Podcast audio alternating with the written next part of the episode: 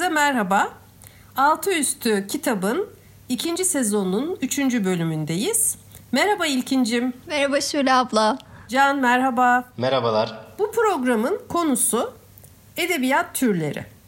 Niye bu konuyu seçtik? Çünkü bizim gördüğümüz kadarıyla türler arasında da bazı çatışmalar, bazı birliktelikler, bazı yakınlıklar, bazı uzaklaşmalar var. Bazı okurlar bazı türler konusunda çok sadıklar, hatta fanatik oluyorlar. Bazı okurlar tüm türlere açıklar. Biz bunu üye olduğumuz kitap kulüplerinde de çok yaşıyoruz. Onun için bu konuyu bir programda masaya yatıralım dedik. Söze ilk ben başladığım için ben bu konudaki düşüncelerimi şöyle paylaşacağım sizinle. E, ben türler arasında ayrım yapan bir okur değilim. Benim için önemli olan okuduğum kitaptan edebiyat tadını almak. İlk programda söylediğim gibi edebiyatın bana başka dünyaları göstermesi, başka pencerelerden benim bildiğim ya da bilmediğim dünyanın nasıl göründüğünü bana söylemesi, e, bunu da e, edebiyatın tadını vererek e, dilin, kurgunun, anlatımın, yazarın düşüncelerinin, duygularının bana akışı bunların e, hepsinin bir bütün olarak iyi bir şekilde bana ulaşması o kitabın türünün ne olup olmadığı konusunu daha önemsiz hale getiriyor benim açımdan. Ama tercih etmem gerektiğinde ben tür demeyeyim ama daha çok yazar takip ediyorum. Yani sevdiğim bir yazarın bir kitabı varsa, bir kitabını beğenmişsem ondan sonra o yazarın peşine düşüyorum. Tüm kitaplarını okumaya başlıyorum. Bu anlamda da düşündüğümde işte mesela Latife Tekin büyülü gerçekçilik üzerine kitapları var. Ama bunun yanı sıra e, siyasi diyebileceğimiz kitapları var. Eko edebiyat dediğimiz türde yazdığı kitaplar var. İşte Mine Söğüt'e baktığımızda daha çok insan tahlili yapan, zaman zaman psikolojik ağırlıklı, zaman zaman gazeteciliğinin ön plana çıktığı kitaplar var. Bunun yanı sıra Ursula K. Le Guin hemen aklıma geliyor bilim kurgu olarak. Bilim kurguyla ilgili ikinci tura döndüğümüzde e, daha çok konuşmak istiyorum. Ursula K. Le Guin'in bu konudaki e, yaşadığı sıkıntıları ben biraz buradan dillendirmek istiyorum. Dolayısıyla ben kendi adıma şunu söyleyeceğim. Tür benim için çok önemli değil. Ben her türde kitabı e, seveceğimi, keyif alacağımı düşünüyorsam her türde kitabı okuyabilirim. İlkine sözü vermeden önce şöyle bir şey söylemek istiyorum sadece. E, mesela suç yazınına e, ben çok yakın birisi değilim. Can sayesinde okumuşumdur okuduğum suç yazını kitaplarının çoğunu. Hepimizin ortak üye olduğu kitap kulübünden daha çok geliyor bunlar. Bir kitaptan bahsetmek istiyorum. E, suç yazını olarak e, önerilmişti kitap kulübünde. Ben de aman gene mi suç yazını okuyacağız diye başladığım kitap Soğukkanlılıkla Truman Capote'nin kitabı. Mesela bunu, bu söylediklerime çok iyi bir örnek o kitap. Okuduğumda o kadar etkilendim ki e, sanırım iki aya yakın oldu o kitabı konuşmamız, okumam ve konuşmamız. Ben hala kitabın etkisindeyim. Hala Capote ile ilgili soğukkanlılıkla kitabına dair karşıma bir şeyler çıktığında hemen heyecanla okuyorum. Acaba başkaları ne demiş, başkaları nasıl görmüş bu kitabı diye. Dolayısıyla suç yazınına uzak bir okur olmama rağmen okuduğum birçok kitaptan çok daha yakın geldi. Ben de çok daha derin izler bıraktı bu kitap. E, bunu da örnek vermiş olayım ve sözü ilkine bırakayım. Ben de aslında şöyle abla gibiyim. Yani genel bir okuyucuyum. Bence genel tüketiciyim. Hiç böyle hani asla okumam dediğim türler yok. Yani pek benlik değil dediğim türler var. Geçen bölüm mesela Rus edebiyatı ile e, pek aram iyi değil demiştim. Yani o konuda ileride yaşım büyüdükçe değişir mi bir şey bilmiyorum ama hala da çok elimin gittiği bir tür değil. Onun dışında mesela benim yeterince takdir edemediğim türler olduğunu düşünüyorum. Ben çok kötü bir şiir okuyucusuyum mesela. Orada türde bir problem yok yani. Bende bir problem var. Ben ona emin oldum. Ama şey de düşünüyorum yani bir insanın edebiyat konusunda damak tadını oluşturması çok uzun zaman alıyor. Yani çok fazla şey okuması gerekiyor. Farklı türleri bir keşfetmesi gerekiyor. Ya kitap kulüplerinde mesela bana okutulan şeylerden ben farklı e, yerlere yönelebiliyorum. Yine Can mesela suç yazını Şule abla olduğu gibi bana da okutmuş, e, biraz göstermiş bir insan. Can bunu takdir edecek mi bilmiyorum ama ben suç yazınını okurken mesela korku edebiyatı, korku yazınına e, merak saldım. Ve geçen yıl belli bir e, süre bu korku yazınıyla alakalı çok okudum. Çok da hoşuma gitti. Yani günün sonunda suç edebiyatından hatta daha çok hoşuma gitti ama yani oradan bir kanal açtı çok bana. Çok özür dilerim. Ee, senin senin bu ilgin de beni çok mutlu etti. Yani senden de ben bir şeyler gördüm. Ben de çünkü korkudan filan e, çok anlamam e, o anlamda. O, o senin heyecanın da beni çok mutlu etti. Beni de çok heyecanlandırdı. O anlamda iyi oldu diyebiliriz belki de. Birbirimizi gazlayıp durmuşuz gerçekten. Güzel olmuş pandeminin ortasında. Yani çok keyifli zamanlar geçirdim. Ben de sana teşekkür ederim o konuda. Ya benim mesela genel bir okuyucu olduğum halde böyle kalbimi çalan, hep elimin gittiği kitaplar var. Onlardan tabii ki çoğu da yine geçen bölüm bahsettiğim bu büyülü gerçekçilik akımı e, çevresinde yazılmış kitaplar. Yani ben hep masalları çok seviyordum zaten. Benim daha doğrusu çocuk kitaplarını çok seviyordum. Benim kendi evimde de bir çocuk kitapları köşesi vardır zaten kendi kütüphanemde. Vahşi Şeyler ülkesinde e, benim aldığım ilk çocuk kitabıydı. Kendim için aldığım. Ve çok çok güzel bir öyküydü. Yani 400 sayfalık bir roman yazılabilir aynı konu ve aynı temada ama o kitap olur mu bilmiyorum. Yani onun o e, dili, o çocuklar için anlatım şekli, o böyle saf yanı, o naif yanı benim çok hoşuma gitti. Buradan da ben kendi yetişkin edebiyatında bu masalı nerede bulabilirim diye düşündüm. O zaman da benim karşıma Ludmila Petrushevskaya diye bir yazar çıktı. O zaman Türkçe'de bir kitabı yoktu. Şu an e, Evler, Cinler, Perdeler diye bir öykü kitabı var. Türkçe'ye çevrilmiş. Ama ben There Once Lived a Woman Who Tried to Kill Her Neighbor's Baby diye bir kitabını okumuştum. Korkunç masallar olarak geçiyordu. Yetişkinler için korkunç masallar. Ve aşık oldum. Yani o hani masallarda şey olur ya hayvanlar konuşur biz bunu yadırgamayız zaten konuşurlar. Ee, büyücüler insanlarla yaşar, e, bir şeyler uçar, bir şeyler kaçar ve bunların hiç yani asıl tema bu değildir asla ama bunlar farklı bir dünyada farklı hikayeleri anlatmak için bizim yaşadığımız şeyleri daha doğrusu bizim hislerimiz, bizim deneyimlerimizi farklı dünyalarda, farklı evrenlerde, farklı hikayelerin içinde büyülü şekilde anlatmaya yarar yani. Ve ben bu türü keşfettiğimden beri bu türden kopamadım. Sürekli de okuduğum, e, sık sık döndüğüm bir tür. Ben de genel bir okuyucuyum. Edebi türler arasında çok e, seçim yapmamaya çalışıyorum. Yani hepsini kucaklamaya, hepsini biraz biraz okumaya çalışıyorum. Çünkü hiç ta, hiç yani fark etmeyeceğiniz, hiç düşünmeyeceğiniz türler bir anda sizi çok etkiliyor ya da farklı bir edebiyat türünü keşfetmenize size böyle bir kanal açıyor. O anlamda biraz maceracı olmayı ben seviyorum. Hatta çevremdeki insanlara da bu türler konusunda maceracı olmayı tavsiye ediyorum. Tabii tür dediğimiz zaman burada yazında ve yazın tarihçiliğinde nasıl ayrıldığını bilmiyorum. Yani belki de şey gibi düşünülebilir. Bunu tümüyle şu anda ben söylüyorum. Roman, öykü, şiir e, yazının türleri, yazın türleri bizim burada sözünü ettiğimiz işte örneğin korku, örneğin işte aşk romanı, örneğin tarih romanı, örneğin büyülü gerçekçilik ya da fantastik neyse. Bunları belki de yazınsal türler olarak adlandırmak anlamlı olabilir. Yani en azından bizim burada neden söz ettiğimizi belirlemek için yeterli olabilir. Ben geriye dönüp baktığım zaman gerçekten belli türlerin benim için biraz daha önemli olduğunu, e, bir biçimde elimin hep belli türden kitaplara gittiğini görüyorum. Çünkü kan çekiyor. Yani şey değil, e, genetik olarak benim atalarım da bunlarda ilgilendiği için değil. Yani beni genel olarak beni kan çekiyor. Yani şiddet çekiyor.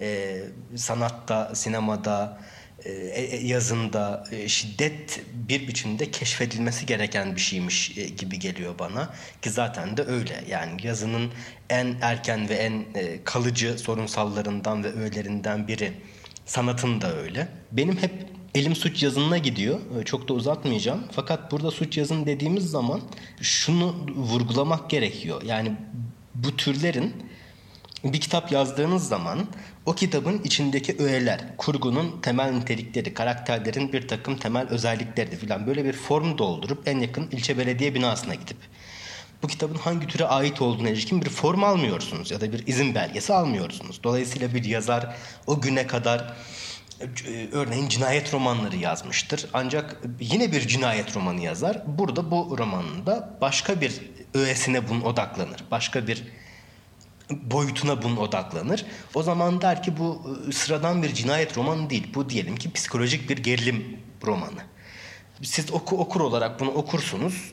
Gerçekten neden bir psikolojik gerilim romanı olarak bunun adlandırıldığını, bazen korku romanı olarak adlandırıldığını e, anlarsınız. Ya da hani o, o size de mantıklı gelir. Bazen gelmez.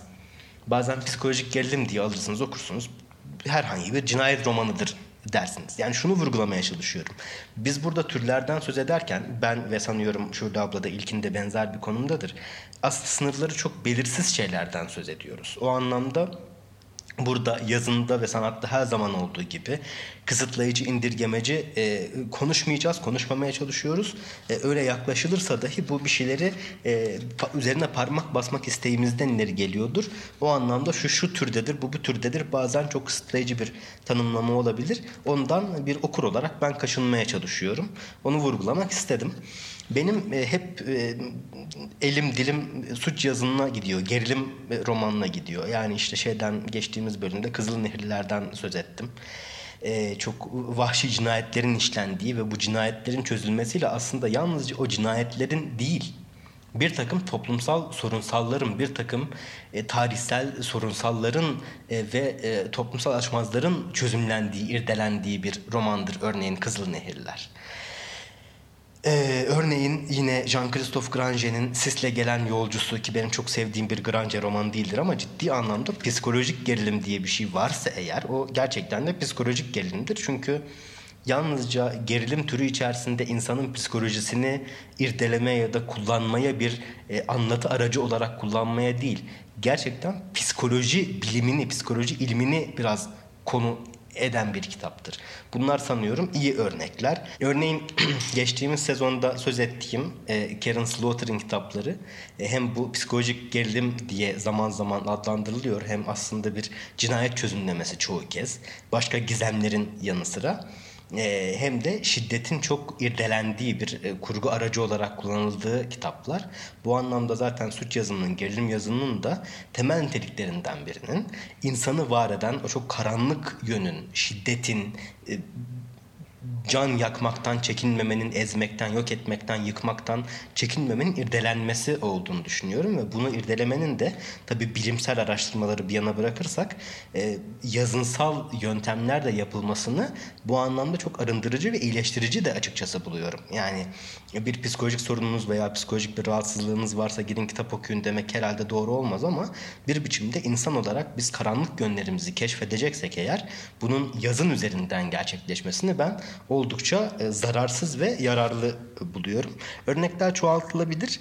E, şey de zaten e, buraya kadar gelmişken e, yer vereyim. Az önce Karen Slaughter'da başka gizem öğeleri de var dedim. Tabii gizem kitapları 19. E, yüzyılın sonu 20. yüzyılın başından beri bu polisiye diye bizim adlandırdığımız e, türün e, şeyden beri işte Edgar Allan Poe'dan e, Morg Sokağı cinayetlerinden e, beri e, çok bir biçimde bir gizem çözülmesi üzerinden çoğu kez o zamanlarda tek katmanlı, tek boyutlu. Yani bir gizem var ve o çözülecek. Yanında bazı yanal e, sorunsallar, gizemler, açmazlar var ama genel olarak bir e, o yapıtlarda gördüğümüz tabii ki çok doğal, çok beklendik ilkellik bir e, türünün ilk örnekleri adı üstünde.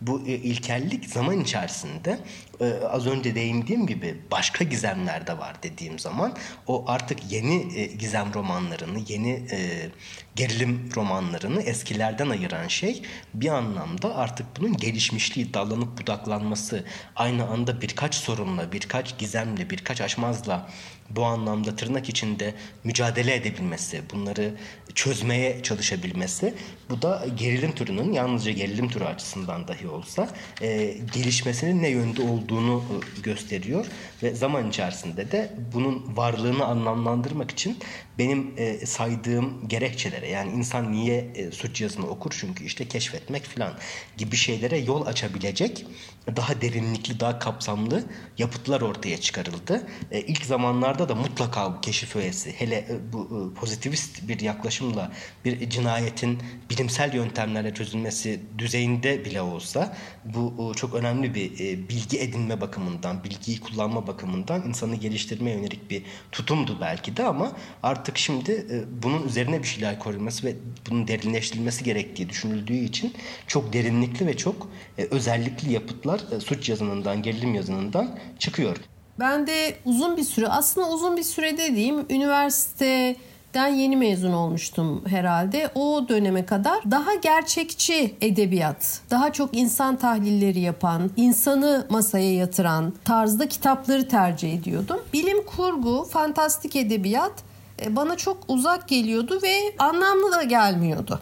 Şimdi bunları bu, şu, bu söylediklerim asıl çok anlamsız geliyor ama o zaman öyle düşünüyordum. Sonra bir gün bir arkadaşım e, çok da ısrar ediyor bana senin muhakkak Ursula K. Le Guin okuman gerek diye. Kadınlar, Ejderhalar, Rüyalar isimli kitabını verdi. E, Ursula K. Le Guin'in makalelerinden oluşan bir kitap. Daha hiçbir kitabını okumadım. İlk okuyacağım kitabı. Oradaki makalelerden hepsi birbirinden güzel. Yani zaten o kitabı okudum. Orada ben e, Ursula K. Le peşine takılacaktım. O belliydi ama içinde bir makale vardı. Burada bilim kurgu edebiyatın ne kadar önemli olduğu, ne kadar gerekli olduğuna dair o kadar iyi bir makale ki e, makaleyi okuyup bitirdiğimde müthiş bir rahatsızlık ve utanç duyduğumu hatırlıyorum. O kadar güzel yazmış çünkü.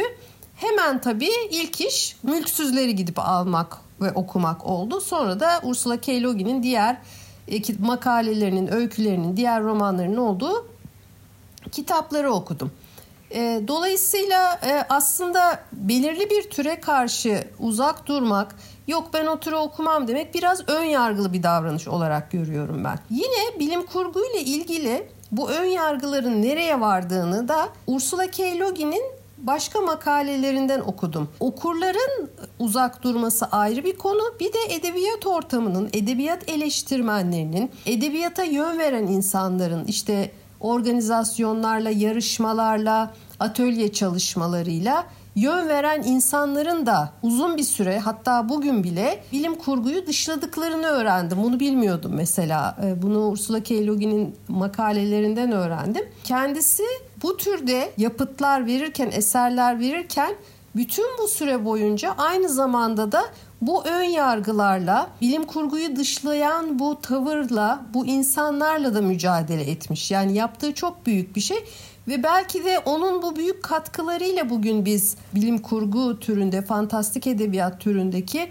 birçok yapıtı çok daha rahat, kolay e, bulup okuyabiliyoruz. Yazının bizim gördüğümüz dünyanın ötesine bizi geçirmek gibi bir özelliği olduğunu vurguladık ama aynı zamanda belli yol ve yöntemlerle var olmayanı oldurmak aracılığıyla var olanı başka gözlerle edelemek gibi bir e, yönelimi de olabiliyor ve bunu da çok ciddi iz bırakacak bir biçimde yapabiliyor. Senin verdiğin örnek bu anlamda bunun çok geçerli bir e, örneği.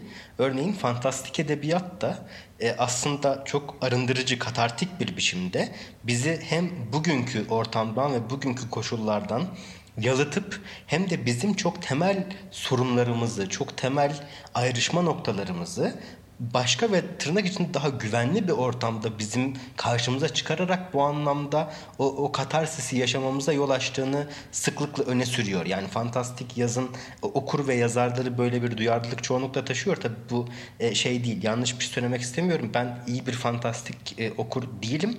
E, fantastik okuru değilim hatta. Ama hep fantastik yazınla ilgili konuşulduğunu duyduğum zaman bu anlamda fantastik yazında başka pek çok yazınsal türe karşı e, daha toplumsal sorunsalların irdelenebildiği örneğin ayrımcılık örneğin e, ne diyelim dışlama yani sosyal dışlama toplumsal dışlama e, örneğin işte küçümseme belli toplumsal e, katmanları e, kesimleri. Yani bu tür örneğin siz burada tümüyle uyduruyorum bunu. E, batılı bir örnek verelim. E, siyahilerin ayrımcılığa uğraması ile ilgili bir roman yazmak istediğiniz zaman birincisi bu çok siyasi bir roman olur. Hem de bunun taşıdığı toplumsal ağırlık e, bir yük bindirir yazarın sırtına. Belki onun üstesinden gelmek için yazar daha fazla emek harcayacak ya da okur daha farklı yaklaşacak türlü şeyler. Ancak siz bunu örneğin alıp e, var olmayan bir ortamda diyelim ki yine tümüyle uyduruyorum. E, fantastik okulları beni bağışlasın gerçekten bu cehaletimi ama iyi bir şey yapmaya çalışıyorum. iyi bir örnek vermeye çalışıyorum. Siz aslında olmayan bir ortamda diyelim ki elfler orkları ayrımcılığa e, uğratıyordu e, dediğiniz zaman gerçekten insanlar bir dışarıdan bakıp konunun tarafı olmaksızın bir e, bakıp bu konuda daha gerçekten e, belki de e, ilginç bir biçimde insancıl, ilginç bir biçimde dürüst ve yapıcı yaklaşımlar geliştirebiliyorlar. Yani bilim kurgunun ve fantastiğin böyle bir iddiası var e, demek doğru mu bilmiyorum ama okurlarının böyle bir iddiası var en azından sizin ikinizin söyledikleri için benim aklımda böyle bir birleşti. Benim de aklıma şöyle bir şey getirdi. Yani Şule abla hayatının belli bir döneminde işte e, gerçek e, anlatımlara daha yatkın olduğunu sonra işte Ursula Le Guin'le tanıştıktan sonra ya da tanıştırıldıktan sonra bu yazına açıldığından e, daha fantastik bir yazına açıldığından bahsetti. Can da sonra fantastik yazının e, insanları e, daha güvenli bir ortamda bazı duyguları yaşamaya izin e, vermesi gibi bir fenomenden bahsetti. Benim de aklıma şey getirdi bu. Yani belki de bazı edebi türlere olan yönelimimiz aslında hayatta olduğumuz evrelere, o anda olduğumuz modlara bağlı. Yani bazen bazı edebi türlerden bir şeyleri dinlemeye daha açık oluyoruz. Yani hayatımızda olduğumuz o evreden dolayı olabilir dediğim gibi ya da o anki modumuzdan dolayı olabilir. Ya çünkü düşününce aslında hikayeler belli temalar üzerinde yazılıyor. Yani her hikaye işte aşık, dostluk, ne bileyim kıskançlık, aile, sevgi. Yani dönüp dolaşıp biz aslında insanlık hallerini, insan psikolojisini okuyoruz. Çoğu zaman tabii her zaman değil. Yani ben mesela sıra dışı şeylerin böyle sıradan olduğu, kuralların bizim dünyamızdaki gibi işlemediği, masalsı anlatımlarda böyle bir hikayelerin biraz pişirildiği böyle hikayeleri okumayı seviyorum. Yani ama bazen de mesela Mars'ta geçen bir bilim kurgu hikayesini okuyasım geliyor. Aynı konuda, aynı temada. Ya da mesela bazen diyorum ki ya ben bunu birinin ağzından dinlemek istiyorum. Otobiyografik, otobiyografik bir anlatıma yöneliyorum. Yani belki de dediğim gibi aslında aynı şeyleri okuyoruz ama onları farklı şekillerde dinlemek istiyoruz. Mesela ben de Ursula Le Guin'le bir anımı anlatayım. Ee, Ursula Le Guin'in Karanlığın Sol Eli diye bir kitabı var. Burada erkek bir karakter cinsiyetsiz bir topluma gidiyor. Aslında erkek karakterler yani ataerkil toplumlarda çok güçlü pozisyonlarda, çok e, gayet yeri sağlam, kendinden herhangi bir e, şüphe duyması gerekmeyen karakterler. Ve biz bunu cinsiyetsiz bir toplumda tamamen marjinalleştirilmiş, tamamen bir ucubeye döndürülmüş ve aslında böyle kendini e, sosyal olarak, fiziksel olarak izole olmuş halde okuyoruz. Çok ilginç bir deneyim bu. Ama biz bunu aynısını mesela 30-40 e, yıl önce e, Amerikan toplumunda bir LGBT üyesi bireyin hikayesinde de okuyabiliriz. Aynı marjinalleştirmeyi, aynı ucube görünme halini, aynı izolasyonu, aynı o sıkıntıyı okuruz. Ama burada aslında belki de günün sonunda edebi türün bize sunduğu şey o hikayeyi nasıl okumak istediğimiz. Bazen de belli konuları bir tür içinde okumak istediğimizi bilmeyebiliyoruz. Yani öyle bir biçimde karşımıza çıkıyor ki evet aslında aradığımız bizim buymuş. Ee, ama belki de biz o türü belirleyici özellikleriyle e, düşünüp buna göre bir kitap arasak hiç o kitapla karşılaşmayacağız ya da kitabı o gözden baktığımız zaman e, hiç bizim hoşumuza e, gitmeyecek o. Ben e, geçtiğimiz aylarda hiç tahmin etmeyeceğim biçimde sanıyorum bu yıl okuduğum ve en sevdiğim kitap hala bir genç yetişkin kitabı okudum. Hatta bir ortaokul düzeyinde kitap okudum diyebilirim. Yani genç yetişkin özellikleri de gösteren 12-13 yaşında bir çocuğun e, başından geçenleri anlatan yani çok özetle şöyle anlatayım. Hiç böyle bir şey aradığımı bilmiyordum. E, kitabın konusunda tam olarak bilmiyordum. Çok övüldüğüne denk geldim. Hiç ilgim olan bir tür değil. Ama işte bu içimdeki çok e, benim bastırmaya çalıştığım arada ortaya çıkmaya çalışan keşif meraklısı okura yenik düştüm. yanlış söyleyeceğim adını. Dan Gemeinhardt Gemeinhardt bilemiyorum. Alman kökenli sanırım ABD'de yaşıyor. Adlı bir yazar. The Honest Truth e, yani dürüst gerçek ya da tam gerçek diye belki çevirmek olan aklın ne yazık ki Türkçe'de çevirisi yok. Yani ne yazık ki yok. Çok üzgünüm bunun için gerçekten. Bu yıl okuduğum ve en sevdiğim kitaptı benim. Yani 12-13 yaşında e, okurlar için yazılmış bir kitap. Beni de çok şaşırttı. Bir çocuk bir sıkıntısı var, bir derdi tasası var ve kendisiyle ilgili bazı arayışlarına çözüm bulmak için bir dağa tırmanmaya karar veriyor ve evden kaçıyor dağa tırmanmak için yanında köpeğiyle birlikte. E, bir de köpeği var, küçük bir köpeği var. Köpeği çantaya atıyor. E, dağa tırmanmak için köpeğiyle birlikte evden kaçıyor ve bir yolculuğa atılıyor. Yolculuk e, yazını zaten severim. Yolculuk öykülerini zaten severim ben. Çok etkileyici bir kitaptı. Yani bundan sonra ne söylesem kitabın öyküsünü e, açığa çıkarmış olacağım. E, çok etkileyici bir kitaptı. Bu anlamda ben senin dediğin gibi böyle bir öykü okumak istediğimi bilmiyordum. O, istesem de bu açıdan okumak isteyebileceğimi hiç kestirmiyordum. Bir biçimde rastlantısı olarak karşıma çıktı ve bana çok çok yeni, çok e, beni şaşırtan duygulara sürükledi e, bu anlamda. E, çok mutluyum o yüzden. Bu türler arasındaki geçişkenliği de bize yeni açılar getirmesinde senin söylediğini tamamlamak açısından örneklendirmiş olayım. Ben ilkinin dediklerine katılıyorum. Ee, buradan ben de şiir konusunda bir iki şey söylemek istiyorum. Ee, bu konuştuğumuz ön yargıların çoğu şiir içinde geçerli. Çok fazla insan şiire yakın olmadığını, şiir okumadığını, hani ilk programda demiştik ya kitap okumayı da belli bir kesimin tekelindeymiş gibi görülüyor. Hani şiir de e, belli insanların ancak okuyabileceği, birilerinin tekelinde, birilerinin sahip olacağı bir alan e, yakın hissedilmiyorsa hani çok da o işe girmemek iyi olur e, gibi bir düşünce var. Açıkçası şiiri ben de çok yüceltiyorum. Yani çok bana büyülü geliyor, çok e, gerçek dışı geliyor. Kavram olarak, varlık olarak şiir. E, fakat kitaplar gibi, okuma eylemi gibi, kitaplarla ilgili her şey gibi şiir de yaşamın vazgeçilmez bir parçası bence. Nefes nefes kadar vazgeçilmez bir parçası ve hayatımıza şiiri de sokmamız gerektiğini düşünüyorum o nedenle. Burada da öneri olarak ilk programda bahsetmiştim. Şimdi burada tekrar aynı isimleri söyleme gerek var mı bilmiyorum ama hani işte Küçük İskender aklıma gelenler yine Didem Madak, Birhan Keskin e, söyleyebileceğim ilk isimler ama e, önemli değil. Bir yerden başladığınızda zaten şiir de sizin yaşamınızla birlikte yaşamınıza paralel olarak varlığını sürdürmeye başlayacaktır. Ee, bir de hani çok zor gibi geliyor okunması. Evet bir anlamda zor olabilir. Şiir de çünkü okuması emek isteyen bir şey. Ama sonuçta kısa ya da uzun bir gün bir şiiri okursunuz. O günlerce etkisinde kalabilirsiniz. Bir şiir kitabının tamamını okuyabilirsiniz. Onun etkisinde kalırsınız ya da e, çabucak tüketirsiniz bir başkasına geçersiniz. Sonuçta o da apayrı bir yolculuk. Sizinle konuşmak kitap kulübü içerisinde de burada da bana gerçekten hiç düşünmediğim, hiç fark etmediğim şeyleri gösteriyor.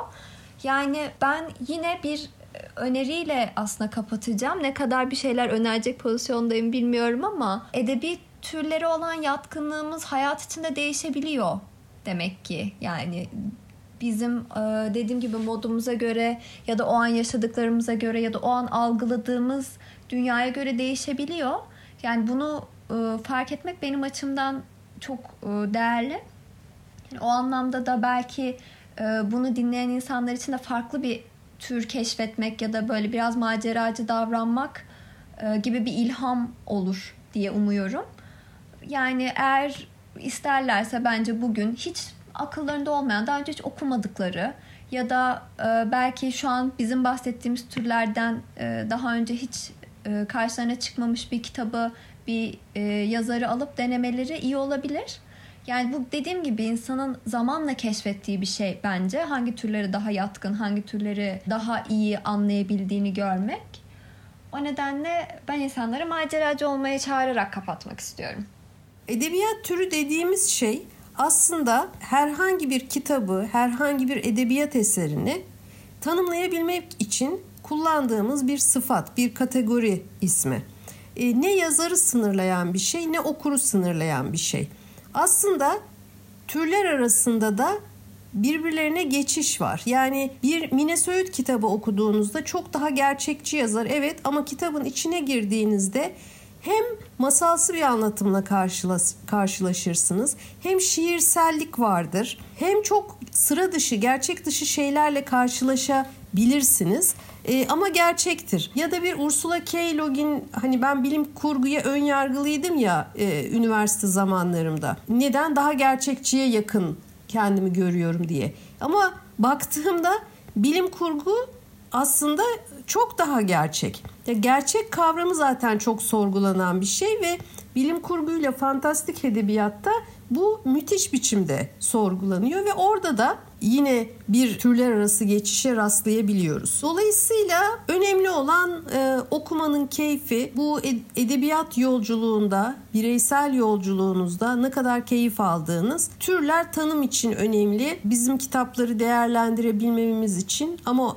bizi sınırlayan bir şey değil. Bunu altını çizeyim ben de belli arayışlarımız var. Bazen bizim okur kimliğimize çok cuk oturan işte ilkin için büllü gerçekçilik, benim için suç yazını, bazen yazarlar bakımından şu Labla için işte Ursula K. Le Guin, o, onun için hani e, temel yönelimler bakımından önemli yapıtlar. E, o yüzden de evet bazen kendimizi belli türlerle tanımlayabiliyoruz ama bu kısıtlayıcı olmamalı. Bazen de çok belirli nedenlerle, çok e, kör göze parmak nedenlerle başka türlere geçmek, çok da belki de ilgimizin olmadığı türlere geçmek isteyebiliyoruz. Yani örneğin e, öyle bir durum oluyor ki ya hayvanların olduğu bir kitap okuyayım diyorsunuz. Okumadıysanız e, Jack London okuyorsunuz işte. Çok çok ünlü, çok çok ünlü ve haklı bir biçimde ününü hak eden kitaplar olarak Beyaz Dişi, Vahşetin Çağrısını e, okuyabiliyorsunuz. Ya da işte siz diyelim ki bu tam olarak aralarda derelerde durmak bağlamında e, bir e, korku ya da gerilim e, okurusunuz. Kendinizi böyle tanımlıyorsunuz ya da o tür bir şey e, arzuluyorsunuz o aşamada.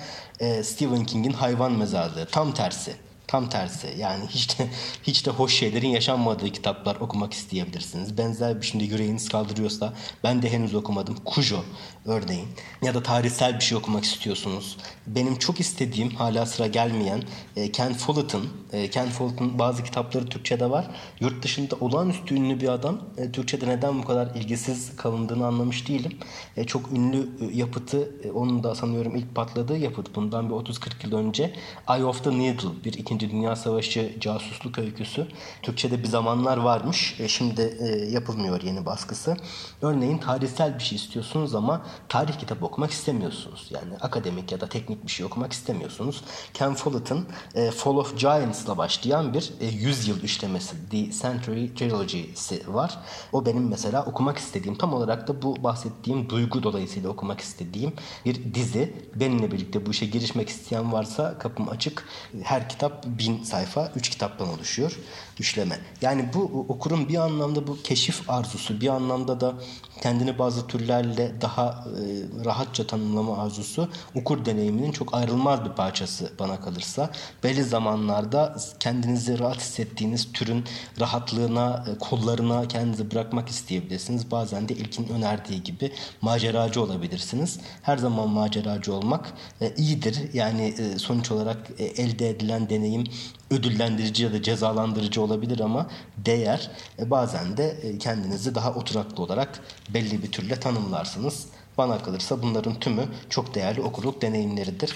E, çok teşekkür ederim. E, ilkine, Şule ablaya, dinleyicilere e, çok teşekkürler bu konuda söylemek isteyecekleri olanlar vardır olabilir. Bizimle iletişime geçerlerse çok seviniriz. Atladığımız şeyler olabilir, eklemek istedikleri olabilir. Görüşleriniz, e, yorumlarınız, yaklaşımlarınız bizim için çok değerli. Bu bizim aramızda bir sohbet ama bir biçimde sizi de buna katmak istediğimiz için bunları paylaşıyoruz zaten.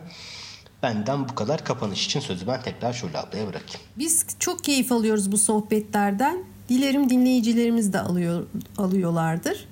E, ne kitapsız, ne kedisiz, ne şiirsiz kalın. Hoşçakalın.